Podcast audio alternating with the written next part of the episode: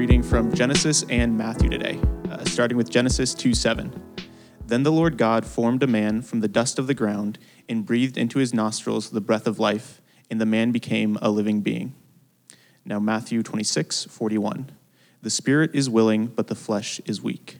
This is the word of the Lord. All right.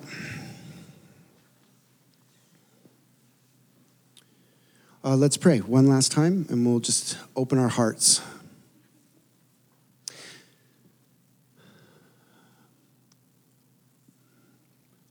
Historically, we've, the church has always left her eyes open to pray, but I invite you to just close your eyes to sort of center your attention into uh, this present moment. Just become aware of the weight of your body pressing down into the chair. And we do this because the inertia of emotions and smiles and coffee, we don't want to miss if the Lord might have a word for us today, something to speak to us, a comfort, a correction. And so we attune our hearts and minds together as one body, settling down here into this space to listen and to receive. Holy Spirit, we invite you to raise the questions and to instill in us a reality of conversation. I pray that this teaching and this Sunday morning would provide an encounter of love for each of these souls, each of them hungering and in need, all of us, Father, longing to be closer to you and be more like you and do good in this world. So go before us now as we explore the nature of our being and revel in the unconditional love that you pour out upon each of us today. Set at ease each heart. Let there be a comfort and a calm that overcomes us as we become a non anxious presence, certain of our future, settled in your goodness, responding to your guidance. We trust you. In Jesus' name, amen. Let's start with a quick little story from Seattle. I found myself in a house. It was community group night, which Alexis and I have been part of communities for over 20 years now. And it was toasty warm. And I was sitting on this very comfortable couch, but I was shaking like a leaf in the wind and I was wrapped up in a blanket. I had a full winter parka on. I had my beanie on. I had my gloves on. Though everybody in the house was sipping hot drinks and eating warm food, I could not stop shivering and convulsing uncontrollably. And rather than my community group being concerned for me and showing empathy, all of them were mocking me incessantly. And this this is why. For the better part of two decades now, I have been what you might consider somewhat of an obsessive, compulsive, biohacking, human optimization, you know, longevity hobbyist.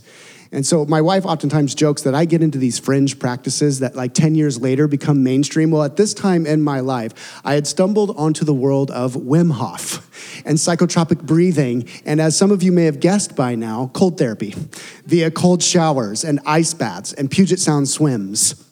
And so this particular evening, uh, I, I I had really decided that I was just going to go for it because Wim was teaching me that, you know, I could go forth into the world and control my autonomic nervous system and I could control my temperature and I could increase my testosterone. I could lower my resting heart rate. I could increase my HRV. I could develop a good brown fat like whales. Doesn't that sound nice?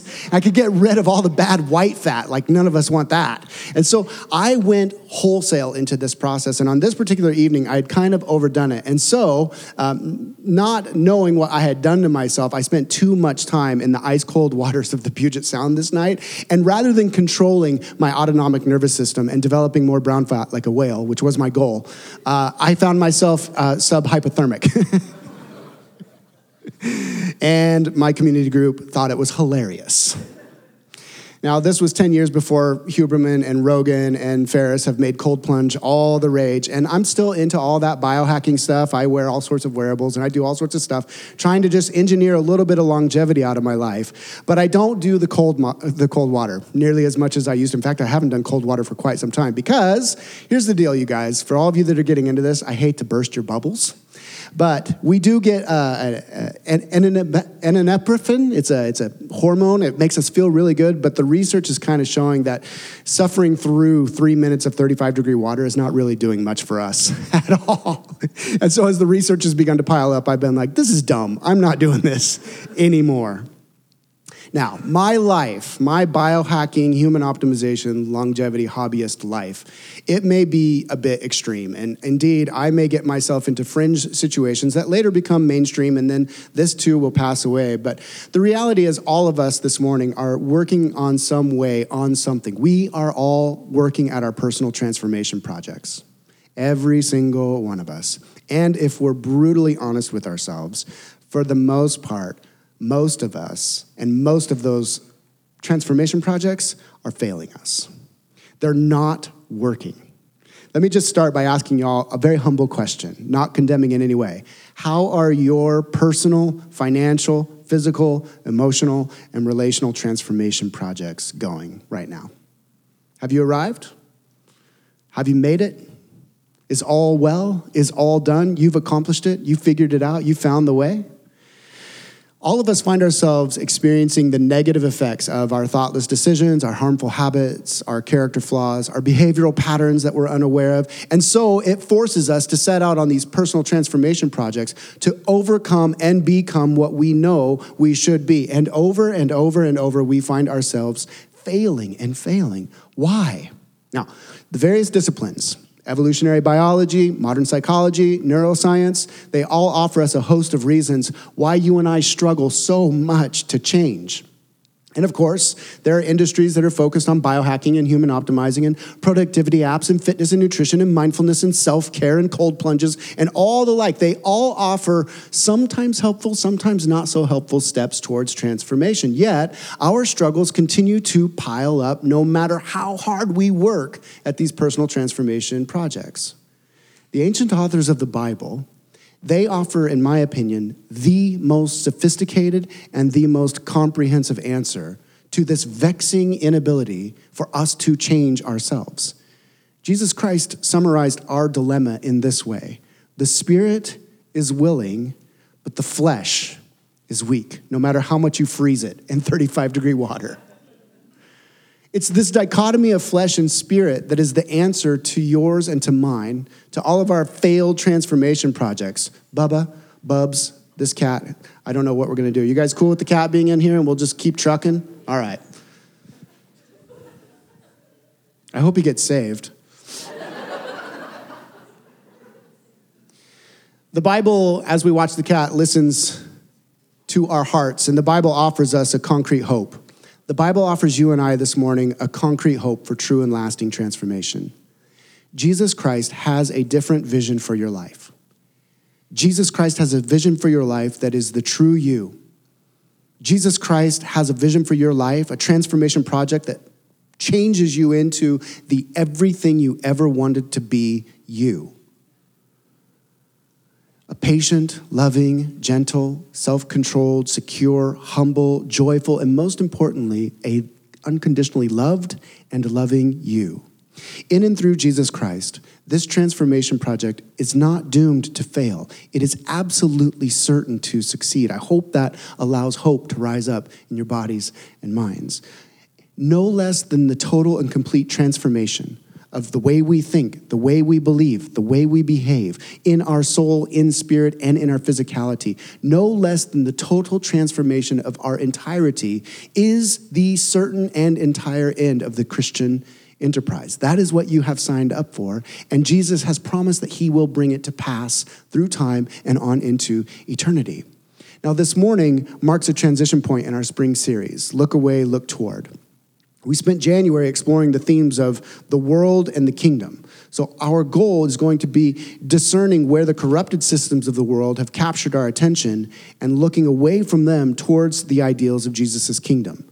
Again, from last week in the language of Jesus himself, we remember the kingdom of God has come near. Repent and believe. We're keying off those two words all spring and all this year. Repent and believe. Repent, look away from the world. Repent, look away from the flesh. Repent, believe, look toward the kingdom of God. Believe, look toward the power of the Holy Spirit.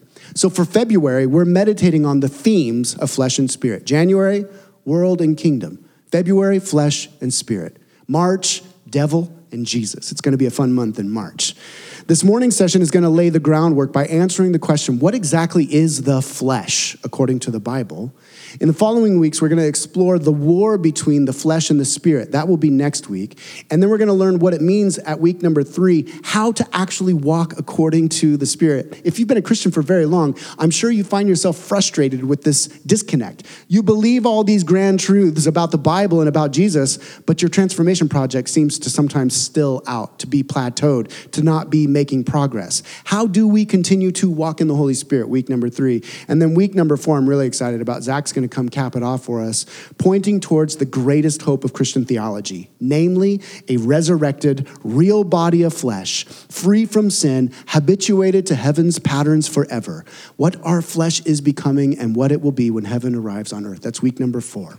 So, February this month of looking away from the flesh and looking to the spirit, we're going to, in lieu of that, roll out our third of nine core practices. At Neighbors, we're rolling out nine core practices that we orient our lives around together collectively as a church. So we rolled out last year Sabbath, rest as a way of being, resilience as a way of doing, prayer through the Our Father, and February is for fasting, fasting. It's going to be tremendous. Starting this week, as I said, our community groups are going to be practicing fasting from food for a determined amount of time.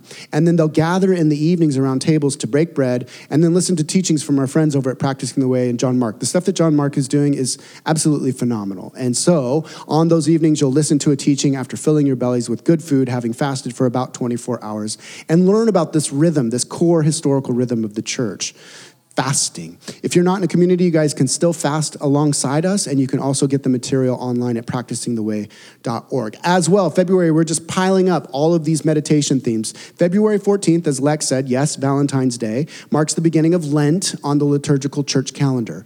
So the church for millennia now has set aside the 40 days approaching Easter for a time of deep introspection and corporate repentance. So we're joining with churches from all across San Diego for a collective Ash Wednesday gathering to launch the season.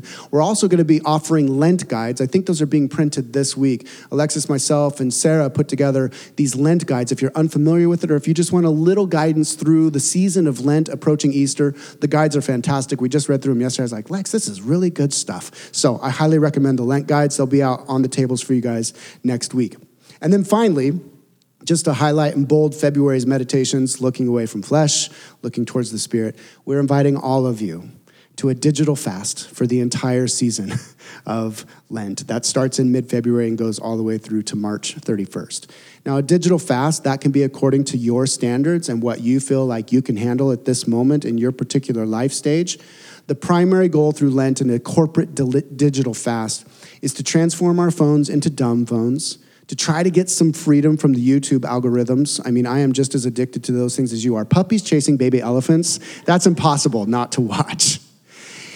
And to try to get to bed a little bit more early through the Lent season instead of binging Netflix late into the night. Everybody on board with that? Uh, I, I really do look forward to what the Spirit's going to do in us, and it's an invitation to you. It's an invitation for you to consider a way of being. This is a tremendous season for us as a local expression of Jesus' body. I just want to keep reminding you guys through 2024. I'm convinced that this is a year of revolutionary joy for us. Revolutionary joy rooted in repenting, looking away, believing, looking towards these things. This month, we're looking away from the flesh and its shallow pleasures of immediate gratification and addiction and harmful habituation. And we're intentionally looking toward the ancient ways of contentment and joy through embodied self control, through deep focus, through asceticism, through fasting, intentional faith, worshipful devotion. And friends, we are following along with a family of mentors and saints spanning all of history, going all the way back to Jesus, that have modeled for us a way of life that repatterns our bodies and beings and rehabituates our minds and souls to the contours of the Holy Spirit within us. So I do hope that you're down to join us at whatever level you feel comfortable. So, for this morning, let's dig in. Are we ready? Another 30 minutes. What is the flesh? What is the flesh? The Bible uses the term flesh in a very multi complex, layered way, just as it does with the concept of the world. At base level, at ground level, flesh, when the Bible talks about the flesh, is the tangible body in which you and I live. Again, the Genesis account that was read for us this morning by Daniel. Then the Lord God formed a man from the dust of the ground and breathed into his nostrils the breath of life, and the man became a living being. There's a play on words here, and Hebrew is uh, consistent in its usage of these plays on words. In Hebrew, it reads this way The Lord God formed Adam. Adam, Adam, Hadam. The Lord God formed Hadam from the dust of the Adamah. The Lord God formed Adam from the Adamah, dust from the dust, and breathed into the breath of life, and the Hadam, the Adam, Adam became a living being. Pretty simple. Adam and Eve, Eve, Heva, source of life, Adam, dirt man, literally translated, are from the Adamah, from, from, from the dirt, from the ground. So there you have it. And science would corroborate this. Our flesh is carbon and hydrogen and oxygen and nitrogen and a whole host of other things. Now, some would say and have us to believe, certainly, that these bodies randomly came about by chance and accident. But the biblical ancient authors were firmly convinced that we breathe and have our life and being because God breathed and made it so in these dirts and in these dirt clods. It's important to note here and I want us to track with this thought all the way through the rest of this month. It is so important to note here that our flesh bodies, this carbon, nitrogen, hydrogen, Adamah, dirt, ground, Adam, dirt, man, Eva, source of life. The Bible has no category for a soul that is trapped in bad human flesh from which it must escape. This is a heresy that still is entrenched deeply in the Christian church to this day. We are, at Neighbors, we try to explain this concept in this way.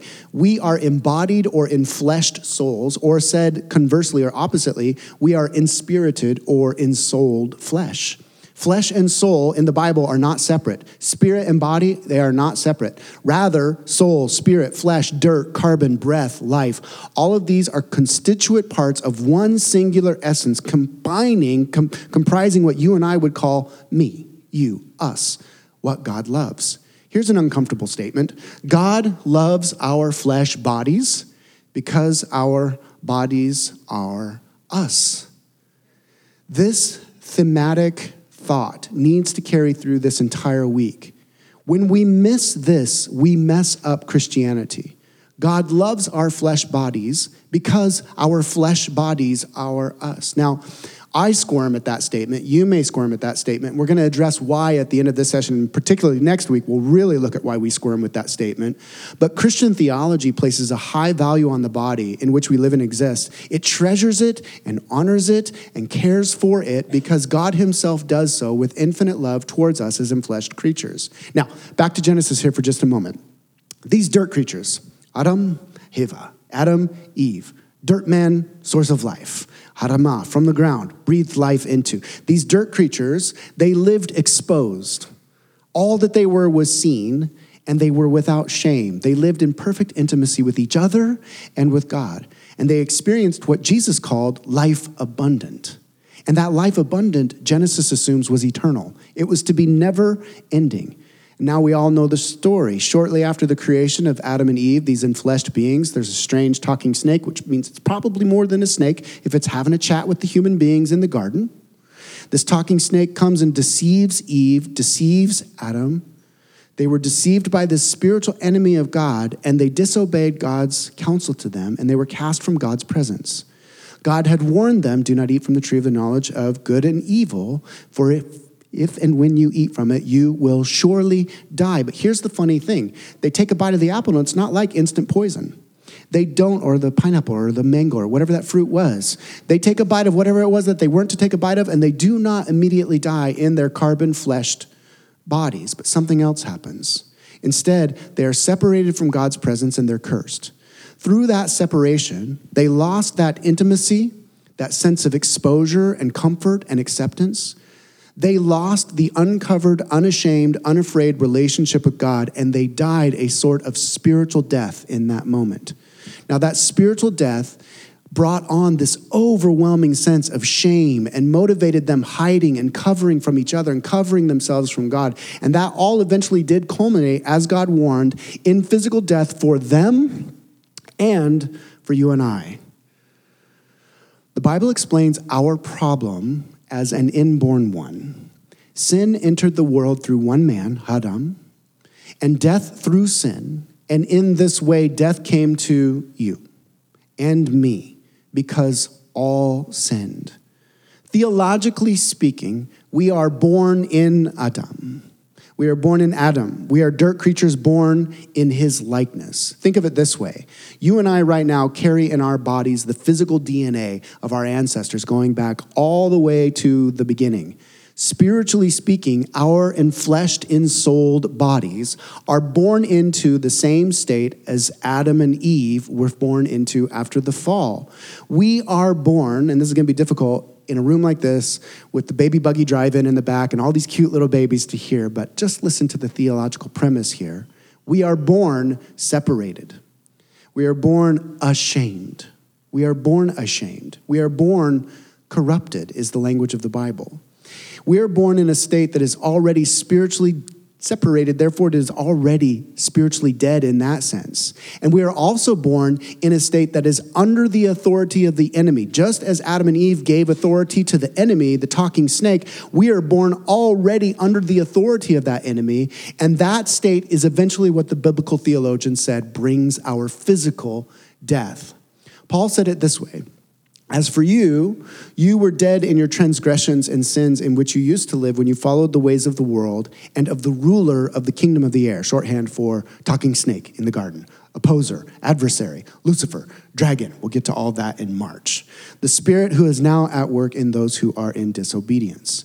So, this state of corruption and death and the enemy's authority, it manifests in our flesh from the moment that we are born to the moment that we die. And I know for us that that does not sound fair. But if you would think back, how many of you were here for the Atonement series? Just a few of you, probably, huh? Oh, good. Okay. Few of you were definitely here for that. The atonement series, remember what sin was? Sin is a beast that we have to, it's crouching and it wants to take over, so we have to tame it. Sin is also a willful choice to rebel against God, but primarily in thinking of sin right now in our born corrupted state, sin is a sickness from which we need healing. You and I, dearest ones, we were born sick. And in that sense, it's not your fault. But in that sense, it is your fault because the sickness makes you sin against God willfully. It's this strange, vicious cycle that we see throughout the texts.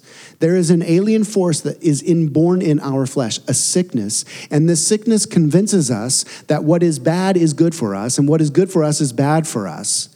This sickness, called sin, twists our desires, it deforms them and malforms them and disorders them Sin disorders our desires, it redirects our will and our desire away from God and His will. Do not eat from the tree of the knowledge of good and evil. We are born saying, I think that's a bad idea. It's just the way it is now. Our flesh is also born already into this under the rule of God's enemy because of what Adam and Eve did. So, we are sick with sin, and our sickness convinces us to choose sin. Everybody tracking with that? There's nothing in the biblical record that's like super simple the black and white Christianity that you may have been raised in, I'm sorry, I ask a lot of you on these Sunday mornings. It requires a lot of nuance. We are sick with sin, and our sickness convinces us to choose sin, which makes us more sick. That's our plight. Just as this, this, this inborn sin manifests from the very beginning. You guys can ask any of the parents that are developing like little two foot tall human beings. That sin is already present there, and it, it becomes quite apparent, actually. So Paul uses all of these background ideas and layers, all these background ideas of Adam and Eve and dirt and the talking snake and authority and rebellion and sickness, all those, everybody tracking with that huge complex. Paul takes all those layers and he imports them into a technical term in his letters using the Greek word sarx. Can you all say sarx? Sarx. Biblical theologians, all of you which our English versions, versions translate flesh. Sarx translates flesh. For Paul, flesh or sarx, that is shorthand for the whole of our physical and non physical embodied realities that keep us separated from God and alive with Him. In the mind of Paul, sarx or flesh, it's more than just the carbon of our bodies. Now, this is where we get really nuanced. Track with this. Flesh, in Paul's mind, is the accumulated patterns, habits, memories, warped emotions, malformed behaviors, deceived beliefs, and disordered desires. All these things that have been deformed by the spiritual enemy of God or the sickness of sin, flesh encapsulates all of that. Everybody track with that? Everybody have that broad definition? So, the heart of the serpent's deception of Adam and Eve was that they could make themselves more than flesh in love with God and loved by God. The fall happened because they came to believe that they could direct their own lives, they could be without God. The corruption of our flesh is the refusal to acknowledge that we are limited, that we are utterly dependent, that we are needy. And the corruption of our flesh this morning for us, most importantly, the corruption of our flesh is rooted in our willful decision because we're sinned, because we're sick, and we are convinced by the sickness of sin, our willful decision to not believe that God's love and God's presence and God's will leads to our highest flourishing and greatest happiness. That is what corrupts our flesh. The corruption of our flesh is this refusal to acknowledge that God has our highest happiness and flourishing in mind. So, when you and I come back to our personal transformation projects, when you and I ask, why can't I change? Why can't I get this right? Why is my financial, emotional, psychological, physical, how come all these personal transformation projects they seem to always end either at a plateau or going backwards? Why can't I get it right? Paul says it's because our flesh, the odds are stacked against us. It's an impossibility, friends, for us to overcome the corruption or the inertia of our inborn collected memories and emotions and patterns and behaviors that are warped by the sickness of sin and under the authority of the enemy. It's an impossible impossible battle for us to win. Paul would state it this way The mind governed by the flesh is hostile to God. It doesn't submit to God's law, nor can it do so. Those who are in the flesh or in the realm of the flesh cannot please God. Flesh and blood cannot inherit the kingdom of God, nor does the perishable inherit the imperishable. So, this flesh, this disordered desire, it's actually hostile to God, whether it manifests in rebellion against God full on, or whether it manifests in religious behavior, trying to outdo God and earn God's love in the power of our flesh. The malformed patterns and emotions and beliefs and behavior cannot yield to God. It does not want God. And the flesh, in all of its rebellious inertia, is going to return to Adamah. It's going to return to the ground. It cannot save itself from death, much less transform itself. So, what are we to do? Remember what I asked you to carry through this whole month? Remember, our fleshy bodies are loved. Our fleshy bodies are loved. In their corruption, they are loved. God's saving purpose is to redeem and restore and reform the patterns of our thinking and our emotions and our beliefs and the embodied traumas that we carry in our bodies and the memories and the longings and the aches and the corrupted parts of our bodies. His intention is to heal all of that through the power of the Spirit by grace as a gift that we receive and walk in through faith. So much more on that next week. This is why Jesus said, No one can see the kingdom of God unless they are born again. Flesh gives birth to flesh, but the Spirit gives birth to spirit. As a Christian, we believe that our only hope for transformation is for God to step in and recreate our inner being. God has to reform and reframe our desires according to his will supernaturally. We have to literally be born again, to be made a new creation. So, how do we do that? In this way, when a human being says to God, I can't do this, when you come to the end of yourself saying, I can't change, I acknowledge that I'm wrong. I acknowledge that I fail. I acknowledge that I have made mistakes. I acknowledge that I have willfully chosen to rebel. I acknowledge all of these things. And then that human being says, I surrender to not your condemnation of my corruption, I don't try to outdo it and fix it. I just come to you and I say, Here is all this. And I surrender to the objective reality that you say you love me unconditionally. I surrender this body, this heart, these memories, this inertia of corruption to your love. I offer you all of this in submission. That is the miracle of new birth. That is the moment and continuous moments that go on throughout the rest of our lives, re offering ourselves, not being resaved, but just returning to that moment of daily submission to the love of God. Paul said, Therefore, if anyone is in Christ, the new creation has come, the old has gone, the new is here. What happens from this moment on, and this is what we're all experiencing if you're a Christian in this room, is there is a sort of civil war that then launches in our hearts our deepest desires, deep, deep within, the deepest underneath all the layers, the deepest desires align with God, but the inertia and memories of our flesh continues to exert influence on our beliefs and behaviors. So Paul says, In my inner being, I delight in God's law, but I see another law at work in me, waging war against the law of my mind and making me a prisoner of the law of sin at work within me. That's next week. Flesh, the war of flesh and spirit. And then the following week, we're going to get super concrete and we're going to ask, how, how can we actually slow the inertia of our flesh? How can we slow the momentum of our former life and redirect our entire being, as Paul says in Galatians, to walk by the Spirit and not gratify the desires of the flesh? Okay, we're to get ready to come to communion now. Some, clu- some concluding thoughts to take us to communion. Remember, I'll say this over and over and over, I hope, throughout this entire series God loves our fleshy bodies and our beings. He loves our memories he even loves the broken patterns of the way that we interpret the world and experience the world. He loves the chaotic storm for some of us that is our emotions. He loves some of us that repress all. He loves all that we do in our process of trying to overcome and personally transform the flesh. He loves our beliefs. He loves our behaviors, even though they are deformed and malformed in the flesh. Why? Remember, those fleshy bodies and all those things, they are us. That's what we are before Him.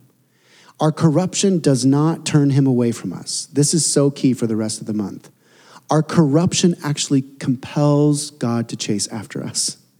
The more deeply we feel and sense these broken parts of ourselves, not hiding them from God, like Adam and Eve did with coverings of religion or rebellion, the more honestly we can open ourselves to God in nudity, spiritual nudity, and let Him see the pockmarks and the woundings and the pain and the inertia of wrong choices and the momentum of willful sin and sit there before Him. His heart pours out lavish love upon us. It is an unstoppable, unwavering, unending passion that slowly over time transforms us.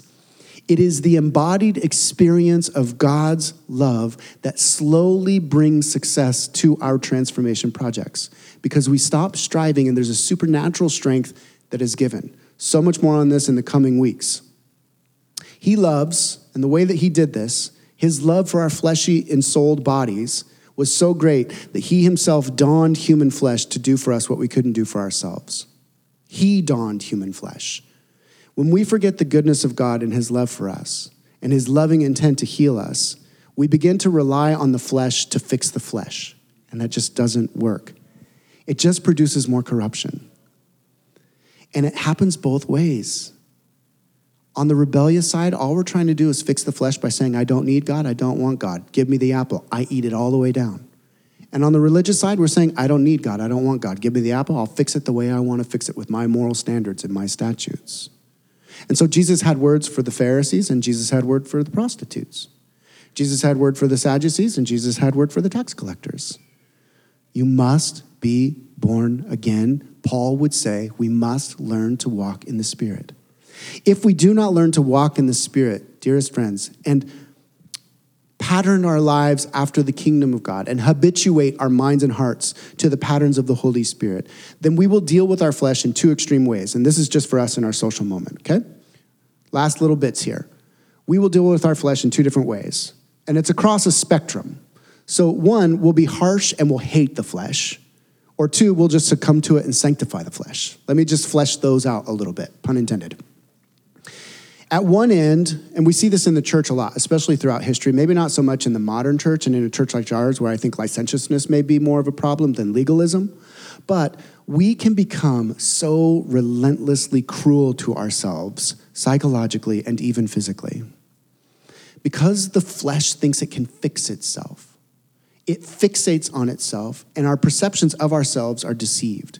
Then we look out on the world of fleshy dirt beings that are all deceived as well. And we abide by the world's warped standards of value and beauty and intelligence and acceptability and lovability. So you have a whole world of fleshy dirt beings setting deformed standards for each other. And what it causes us to do is become harsh with ourselves and hate ourselves. Some brief examples. Our body obsessed culture has created a society of enfleshed creatures doing almost anything to themselves to become an acceptable, lovable body in the eyes of other broken bodies. Does that make sense? Psychologically speaking, I know I've done this. We will spend hours and hours on our therapist's couch trying to sort through and discover, my goodness, I just wake up in the morning with a barrage of self criticisms, self defeatisms, insecurities, harshness with this body, harshness with my flesh. For some, particularly in Gen Z, where the suicide levels are through the roof, a hatred, a hatred for the body that God has given me, the mind and memories that He loves unconditionally. But when we try to fix it ourselves, we fixate and we are so harsh. And then within religious communities, the religious communities, especially Jesus' church, has long records of bizarre legalisms, aberrance, and avoidance of any sort of embodied pleasure at all cost. Like don't smile at church because that's not holy kind of crazy stuff. Don't even don't even say the word sex because you'll get struck with lightning, that kind of stuff. That's about sex, just in case you guys didn't know. and severe asceticism has plagued the church, a danger that we face in a church like ours. We're, a, we're, we're what you would consider a neo monastic community. We, we follow the suit of the Desert Fathers. We do a lot of fasting this week. And there's a real danger that you could become cruel to yourself in fasting, that your flesh would take over, and the momentum of, I'm just going to do this myself and fix it myself, you become harsh with yourself rather than kind and gentle like God is with your flesh. Rather than being compelled by mercy for yourselves, like God is, we become cruel to ourselves. Please hear me. This is not just modern psychobabble meditations from TikTok. This is biblical Christian theology. And it's the only way that you will find healing. It's the only way that will truly be transformed. All of these things religious and rebellious harshness with our flesh, they are futile efforts at reform and transformation that cannot be healed apart from a deeper total surrender and honesty to trust in God's love and presence. Now, at the other extreme, briefly, at the other extreme, we have what I would say is our society's current means of dealing with the flesh. That is, succumb to the flesh, whatever it desires, and sanctify it as good. Self control is the one thing that we cannot call people to in this social moment because it denies authenticity, it denies me being who I am. And this is why. Because we have been told that our bodies are just random connections of chemicals, we are convinced that there is no higher good than to act on every desire as a means of authenticity and fulfillment. That is a succumbing to the flesh, and it utterly denies the spiritual component and really the greater responsibility that humans have been given of joyfully honoring God in our bodies as God wills. This is why history is full of human cultures and human sages in particular who said the way to the good life isn't self release, it's self control. The way to liberty isn't just do whatever you want, it's do whatever you want in the confines of control under God's will, under the authority of God. Having succumbed to the body's disordered desires, like in this cultural moment, and we succumb to everything, friends, right, left. I don't want you thinking just sexually here. We succumb to greed, and we call that the pursuit of success in the American dream. Okay? Uh, we, we, we succumb to covetousness. We do succumb to sexual pleasures and attractions of all types, gluttony, position power over others. And then what we do as a society is we sanctify those things and we call those things our authentic selves, our success, or what we deserve. In Paul's language, we know God's righteous decree that those who do such things deserve death, but they or we not only continue to do these very things, but also approve of those who practice them. Want to be careful here with the us and them language, because this is us, church. My beloved friends, this is me. this is me. I can't tell you how many times I sanctify and set apart whatever emotional experiencing in my body as authentic and this is what I deserve, rather than opting for a choice of self control, patience, and monitoring, repatterning the body according to God's will. So, the answer for our flesh, as we wrap this up, the answer for our flesh is not more self hatred and harshness. Through this entire series, I want to invite each of you. Uh, this was what uh, a spiritual director counselor gave to me years ago. I laughed at him. I thought it was the dumbest thing I'd ever heard at first, but he, it's helped me for many years later now. Dan, be nice to yourself, man. It was the weirdest thing to hear him say that. Because I was like, Rich, what do you. I am nice to myself. I love myself more than anything. And Rich told me, no, you have, you have a moral compass and it's always pointed towards true north. and you are always wrong. That's just, you don't do that to anybody else. Why do you do that to yourself? God doesn't do that to you. And in my twisted, flesh sick mind, I was like, yeah, well, th- that is how God treats me. Because my flesh had a perception of God. And I've had to repattern my perception of myself according to God, who says, Son, I love you. I delight in you. You're my treasure. I honor you. Equally, it is not to succumb to every desire and sanctify it. To sanctify our warped beings and call them, e- to call good evil and evil good is actually to enhance and to increase corruption to, to total death. So, what is our goal then for today and this month? It is to truly surrender in our bodies, to receive and walk in all that God has done. Here's what Paul says in Romans chapter 8 Therefore, there is no condemnation for those who are in Christ. That statement is so profound. You are not condemned today in anything. You, the, the King of the universe, is so passionately drawn to you in your sickness, saying, I'm the good physician. I don't condemn you. I want to heal you. How? Because through Christ Jesus, the law of the Spirit who gives life has set you free from the law of sin and death and corruption. For what the law, or what your flesh was incapable of doing, was powerless to do because it was weakened by the flesh, God did by sending his own Son in the likeness of sinful flesh to be a sin offering. And so he condemned sin in the flesh in order that the righteous requirement of the law might be fully met in us who do not live according to the flesh, but according to the Spirit. In summary, God has done for us everything that is necessary for forgiveness, for righteousness. He took on flesh and he died our death in his flesh, and he raised on our behalf, giving victory to literal physical flesh over the death that the enemy had brought into the world. And God has granted us this morning, by the power of the indwelling Holy Spirit, this possibility and this promise of transformation. Our part is to partner with Him in learning to surrender to love, to walk in greater and greater alignment with what He's given us in the Spirit. And here, uh, I don't want to overpromise and underdeliver. You've been sold a bill of goods by the American church, and it is this you pray a certain prayer, the Holy Spirit comes in and whoosh, kaboom, I'm fixed. Wow, great. And then it doesn't work. And we find ourselves saying, why isn't this working?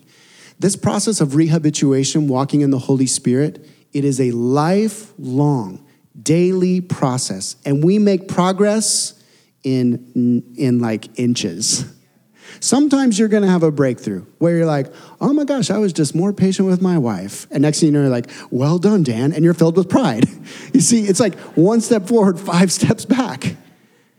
And we do this dance, always learning to be like, hey, Dan, don't condemn yourself. Jesus doesn't condemn yourself.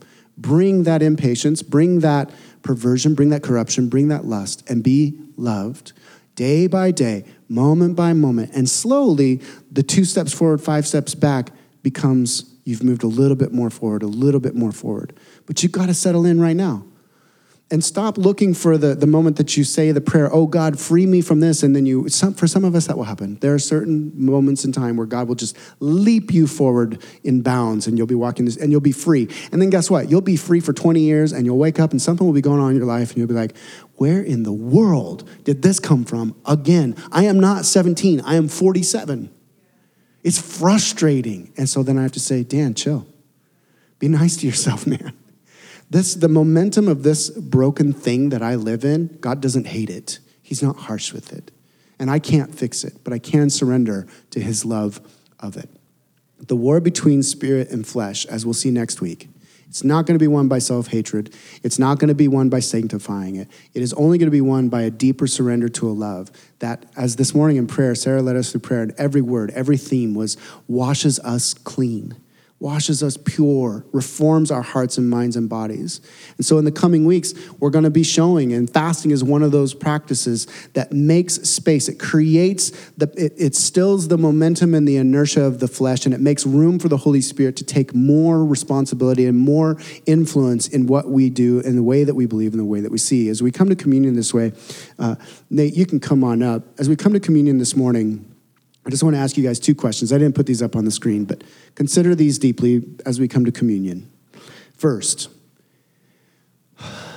take a moment and just ask yourself, like, become aware. Where am I hating myself right now? And repent. Look away. And if you find yourself saying, I, I can't even get my head around what it would be like not to be harsh with myself, then you're at the very beginning of the journey. We'll just call you a baby Christian, a novice. But Dan, I've been walking with the Lord for 30 years. That's Christianity. I wake up every morning like I'm a novice. I have not figured this thing out at all. I can only rest in this deep love. Where, where right now are you being harsh with yourself? Is it body image? Is it success? Is it power? Is it control of others and, and you have a pattern that you keep following? And where are you just unconsciously and now bringing to the surface consciously? Where are you condemning yourself? Because as we come to communion this morning, the Holy Spirit is inviting you to say, Come and be open and honest with this. Just feel it in your body and know that I love you. You don't need to repress it or fix it or hide it. Let me ask you a second question. Where this morning might you be succumbing to and sanctifying your flesh rather than resisting and turning from? Where might covetousness and the pursuit of success be camouflaging fleshy greed? Where might envy or discontent just be sanctified as yeah that's what drives me that's what make, that's what's going to make me somebody in the world rather than sanctifying that bring that to the holy spirit and say spirit you have works for me to walk in ephesians chapter 2 verse 10 i don't need to strive i don't need to force so I'm not going to sanctify this envy and make it like it's a good thing. It's not a good thing, it's corrupting my soul. And so thank you that you love me and that you have a, a plan for me. Let me pray. We're going to sing. Lex will lead us in a communion meditation. It's going to be a really, really good month, a fantastic month. Remember, we are loved.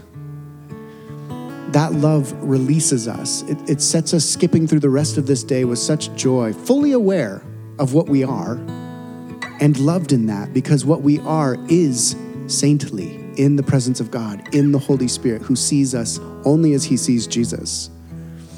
Father, these things uh, have to go beyond just an intellectual nod. You, you have to bring each of our bodies to, to a slowness and a stillness that opens up in total vulnerability and honesty before you for these beloved souls, God, for these enfleshed dirt beings. God, please, where they are being, where we are being harsh with ourselves and hurting ourselves today, just for a moment, may you be the good physician. May you come and, and touch the bruises, the self inflicted bruises, be they physical or even psychological, just where we're berating ourselves and continually crushing ourselves and got to get better and got to do this, got to do that, got to make it, I got to be somebody. All these things so harsh. May we just be children held in the arms of our Father. I pray, Lord, the dangerous sickness of, of sanctifying evil and calling it good. This morning, Holy Spirit, illuminate in any of us and in all of us where we are leaning into that. We're trying to overcome flesh by just sanctifying it, saying it's good you can reveal that to each of these respectively in the communion moment. And as we approach communion in song, may our bodies sing to you praise and worship, these fleshy bodies with worship and thanksgiving, because you cleanse us and you make us new and you make us whole by faith. We just entrust ourselves to you this morning as we sing. Uh, let's all stand and we'll sing.